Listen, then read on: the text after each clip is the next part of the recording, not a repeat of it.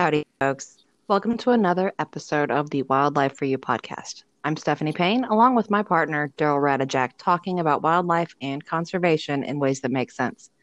In our last podcast, we talked about some great adaptations that help animals survive the brutality of winter, and that easily segued us to tonight's topic. But before that, in our last podcast, we may have had a few missteps. Whoa, whoa, whoa, whoa, whoa. whoa there, Missy. Uh, you're not bringing up my north facing uh, jumping fox? Uh, well, you know, you did say that foxes face true north when they pounce, and that's not entirely correct. In actuality, when a fox faces in a northeasterly direction, they're successful on about 75, excuse me, 73% of their attempts. So, in about three out of four tries, though, they do capture their prey. You can even spin that box around 180 degrees. So, then what to be facing uh, southwest. Even then, they're successful something like 60% of the time. But you turn those little buggers sideways and they're facing like more east or west, and their pouncing skills fly right out the window. You know, the success rate then drops to something like 18%. And I need you to keep in mind, I had to do research because of this, but um, but this was recorded by a bevy of biologists documenting something like 600 mousing attempts by 84 foxes. So you know, it was a pretty stout sample size. So wait a second, let me get this straight you were correcting me because I said true north as opposed to northeasterly. You know, well, we do want to get the science right, D. And just because I'm on a roll, caribou feet click, not their knees. okay, I, I, agree with you there. We do want to get the science right. Um, Miss Snowhill Crane. oh my gosh, you caught that, huh? I am I'm so embarrassed. So, you know, I listen to every podcast after we're done. And when I was listening to the playback last week, I turned totally red because I heard myself getting tongue tied when I was trying to say sandhill crane, flubbed it, called them snow hill cranes. Um, I promise I do not see snow hills flying over my Tennessee backyard. Yeah. Well, I'm glad you did catch that because I caught it too after you told me about it, actually. but no worries. I'll forgive your flub if you forgive mine. Deal, deal. But it is important that we keep each other, you know, on our toes so that we're always bringing the best science to our listeners. Agreed. And uh, what I'd like to chime in here is that if there's any listener out there that ever catches us saying something scientifically incorrect, please, please let us know. Um, as long as you're not contacting us and, and reaching out to us uh, and telling us about black panthers or cougars running all over the eastern states, you're good to catch us and, and correct us. But the, we literally want you to to proof what we tell you. If you find something different, then by all means let us know. But already then, where were we? Um, I don't even think we introduced today's topic yet. So, Steph, you want to tell everyone what it is? No, no, go ahead, Dee. Why don't you tell them? Okay, but um, before I get into today's topic, can you do me a favor? I was taking a look at the Facebook page the other day and I read something that blew me away. So, can you tell me how in the world do you come to have a woodchuck pelt?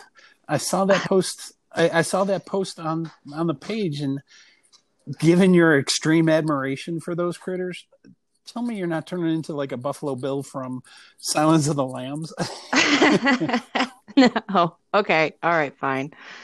All right. So, you know, I was I was on my way home from a business trip one day and it was like it's like a 4-hour drive and I was literally 15 minutes from home when I get this phone call from a bud who lives an hour away. Like like an hour prior I had passed right by his town. And he was like, you know, hey, you still you still wishing you had a groundhog? And I'll admit, I said yes. And he said, Well, can you come now?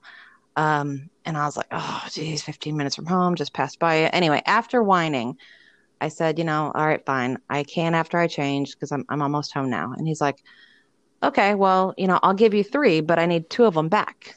And I'm all like, Uh, why why give them to me in the first place if you want them back why not just keep those two you know and you know to release in a safe area. Um, anyhow, overlooking my raging hypocrisy for just a second, he says, Because my freezer's on the fritz, which is why you need to come now. and I'm all, freezer. You know what the what? Are they And he hibernating? he says, "Well, I shot three, but they won't keep because my freezer's broken." And I remember yelling, "Like, no, this friendship thing, dude, you are doing it all wrong." But anyway, so I, I did. I turned around and I, I drove up and I put all three carcasses on ice and I, I brought them back and I, I cured and tanned all three pelts and I returned to just as promised. Well, that that's an awesome story, and believe it or not, it reminded me of a quick story of mine that I got to tell you because I had a similar situation. It was actually a Thanksgiving Day, oh, probably about ten years ago, when a buddy of mine called me up and he said, "Hey, man, did you see the cougar that was killed on the side of the road?" and I said, "What?" And he's like, "Yeah, over by the Shell gas station, there's a cougar laying in the ditch."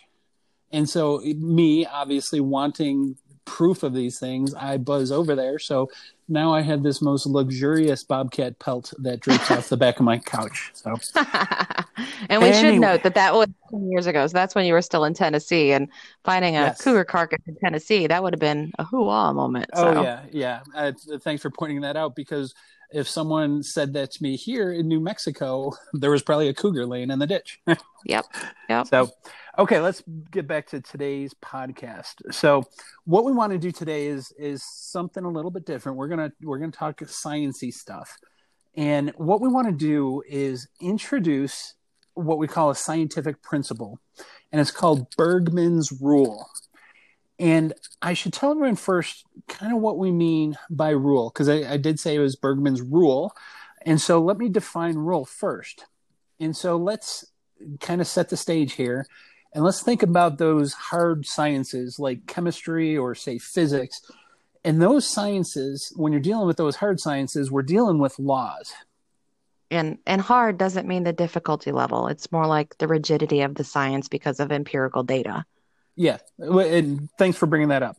Um, so in in chemistry and physics, uh, ugh, getting tongue tied. In chemistry and physics, we have these things that are called laws, and, and those things tend to be more concrete, and they can't be broken. So, for example, uh, you know that guy with that long curly white hair, Newton. He developed this thing called Newton's law of gravity, and so if you drop an apple it's always going to fall, down towards the center of the earth and that's due to earth's gravitational pull. In other words as long as there's no other outside forces at play like you don't have a twister from the wizard of oz that's carrying houses and apples away if you drop an apple it doesn't one day decide to fall upwards. And so that's literally the concept behind laws they're they're not meant to be broken or, or they they're they're usually never broken or should I say they are never broken. And a lot of it has to do with the whole math and physics behind things. So we are going to be talking about Bergmann's rule today. It's not Bergmann's law, it's Bergmann's rule. So rules, on the other hand, they're often what we find in biology. And think of them kind of like a general rule of thumb. And so in most cases, rules will hold firm, but every once in a while, there could be exceptions to the rule. So now that we have that straight between what is a law and what is a rule, Steph, do you want to explain to everyone what Bergmann's rule is all about? Oh, sure. Yeah. So Bergmann's rule, it's it's an ecogeographical rule which states that for endotherms within a broadly distributed taxonomic clade, populations and species of a larger physical size are found in colder environments, while, you know, those populations and species of a smaller physical size, those are found in the warmer regions. That, my friend, was biologinese at its best. total, total geek speak there. I I agree. I agree. Okay, fine. So essentially, Bergmann's rule is saying that if you have a warm-blooded species that lives in a big geographic span where, you know, some live way farther towards the poles, the colder that climate gets, the larger the specimens within that species get. And I'll use both my favorite cats, tigers and cougars, as examples. Cougars that live in the far north, in, say, British Columbia, they're generally of a larger physical size than their Texas cousins. And similarly, the Amur tiger, which is everybody knows it as the Siberian tiger, lives in a super cold climate and it's typically much larger than the Bengals or Indian tigers. All right. I, I'm following you there. It's a great example. It's pretty much an overseas example. So let me think of another great Cougar. example. Cougar. Sorry, I Hello, was paying cougar. more- Calling all cougar. I was paying more attention to your Bengal tiger as I was thinking about it in my head. So um, you you are correct there. But let, let's think of another more. Okay, how many people have seen a cougar? Probably not many. So a more common example that we can come up with. Um, it's a species we all know and love because it's not only that they're really cool looking, but they actually taste really, really great. You had better not be getting ready to talk about woodchucks there, pal. That's not what I was thinking, but now that you mention it, E. anyway, you, you know I'm just teasing their stuff. I'd never even think of eating those little rodent fur balls that you've come to know and love. Anyway, what I was thinking about is more along the lines of white-tailed deer. And it's one of the most common and well-known critters in all of North America. Agreed. So you agree they're tasty? No. I mean, well, yes, but I, I agree that they're common and well known. All right. Well, good, because that's literally what's going to help us explain a little bit more about Bergmann's rule. Yeah? How so? All right. So, since deer are so common and most people know about it uh, and have seen them, let's pretend we could call up a lifetime resident of Florida, say someone who lives maybe down near the Florida Keys. We give them a call on the phone and we ask them whether or not they've ever like seen them or know anything about white-tailed deer or better yet what we do is we ask them to describe what an adult white-tailed deer looks like. Odds are, Steph, I bet you they'd say, "Oh yeah, they're pretty cute. Uh, they're about maybe two and a half feet tall, and probably weigh fifty or sixty pounds." Now, say we then get off the phone, we call another friend, and say we call someone uh, from up in Canada, maybe like way up north, like in Manitoba. Oh, you're not going to start speaking Canadian again, are you? No way.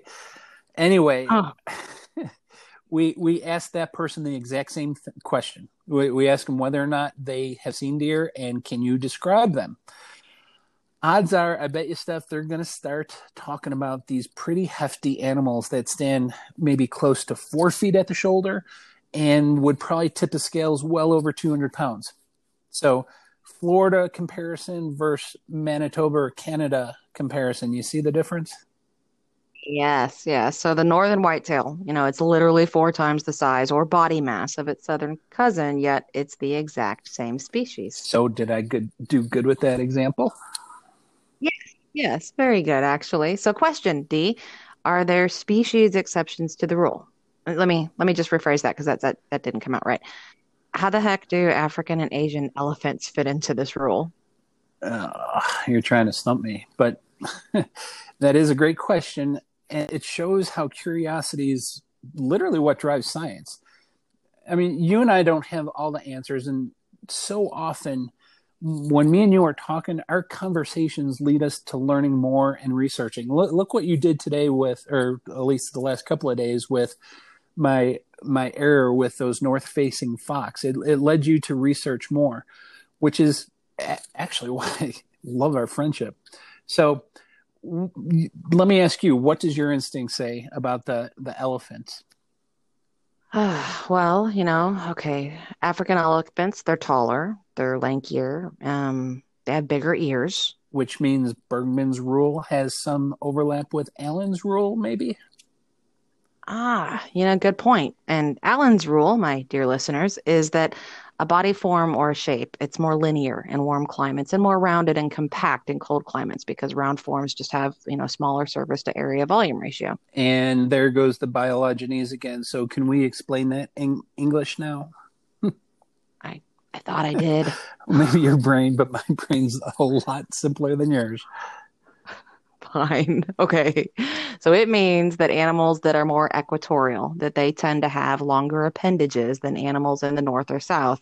And they kind of be they, they tend to be more like linear tubular overall. And it's mostly it's just due to thermodynamics and how animals retain or release heat from their bodies. Know, it's again, it's all about the math here and the amount of surface area to volume. I get it. Um, so like big heavy guys like me. You're not you're not heavy. You are stocky. Thank you for that. But big, fat, heavy, stocky guys like me tend to do better in cold climates than someone who may be somewhat closer to you, long and gangly. Eh, Yes, but before we offend any more people, let's just go ahead and stick to wildlife. But have you ever seen a spider monkey? Or wait, hold on, because you like to stick to North American animals and animals that are common in North America. Have you ever seen the jackrabbit? Yes, tons of them. I whenever I take my girls for a ride in the jeep, they're all around me here in the Southwest. Okay, and what do those jackrabbits look like? Well, besides being the size of a small dog that my dogs would, they used to love to chase, but now they realize that they, it's futile chasing a jackrabbit. Anyway, those jackrabbits, um, they tend to have pretty long legs. Well, at least for a rabbit. Um, They they're hares actually, not rabbits. do you always have to split hairs? I would never split a rabbit. Oh my gosh, this is like a bad episode of Who's on First. But you are correct. they are actually hares. Jackrabbits are actually hares. And besides having really long legs, they they tend to have pretty crazy long ears. Are so so cool to see. Eh, exactly. And do you know what those really long ears are good for? I don't know, maybe hearing? All right, fine. Yeah, well, there's, you know, there's that. But anyway, they're also really good at dissipating heat. So, in other words, those big ears, they actually help cool the rabbits off in those scorching, dry southwestern summers. Uh, you know it's a hare, not a rabbit. Maybe it's the third base and that rabbit who's pitching.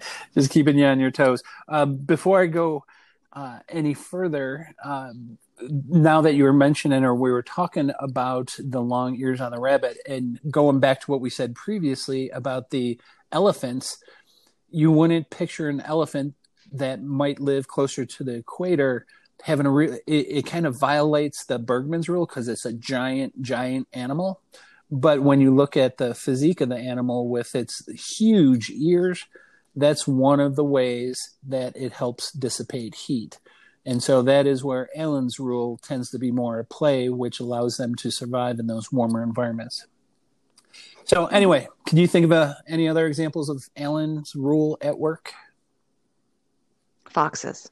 If you if you look at desert foxes, you know, they have huge ears and they're they're very gangly and their overall body size is, is seemingly tiny in stature compared to their northern cousins. Agreed. Um, but like we said, these are rules, not laws. Um, yeah, and both take a little heat over simplification or over bleh, I can say this. Hold on. Both take a little heat for their oversimplification. But that's, you know, kind of pretty cold of scholars. See what I did there? Yeah, I did, and it was terrible. That's, you know, that's why you're the funny one and I'm I'm I'm well, I, I'm I'm the not so funny one, I guess. Yeah, don't be too hard on yourself. I think you're pretty funny. That's because you laugh at me, not with me. that is true. Okay, no, Sko, you were supposed to say, you know, like vehemently and wholeheartedly, I disagree with that. See, now that right there, now that's funny. Okay, remind me again why we're friends. That's a good question. But with that, I'd like to I'd like to remind everyone to subscribe to our podcast. And of course, follow us on our webpage at wildlifeforyou.com, all spelled out. And of course, we do have those feeds on Twitter and Facebook. That's probably the best way to keep in touch with us. And so I think we're going to end early today. We're not even going to hit the 20 minute mark. So, did I forget anything, Steph? I'm still not talking to You you. just did. You know, uh, deep down, I'm not wrong. You, my friend, are as nutty as squirrel poo. I can be funny. Well, we seem to be at the end, folks. So remember, when it comes to wildlife, Your knowledge is their existence, but can I make this hang up on you rudely, you think? probably. Oh,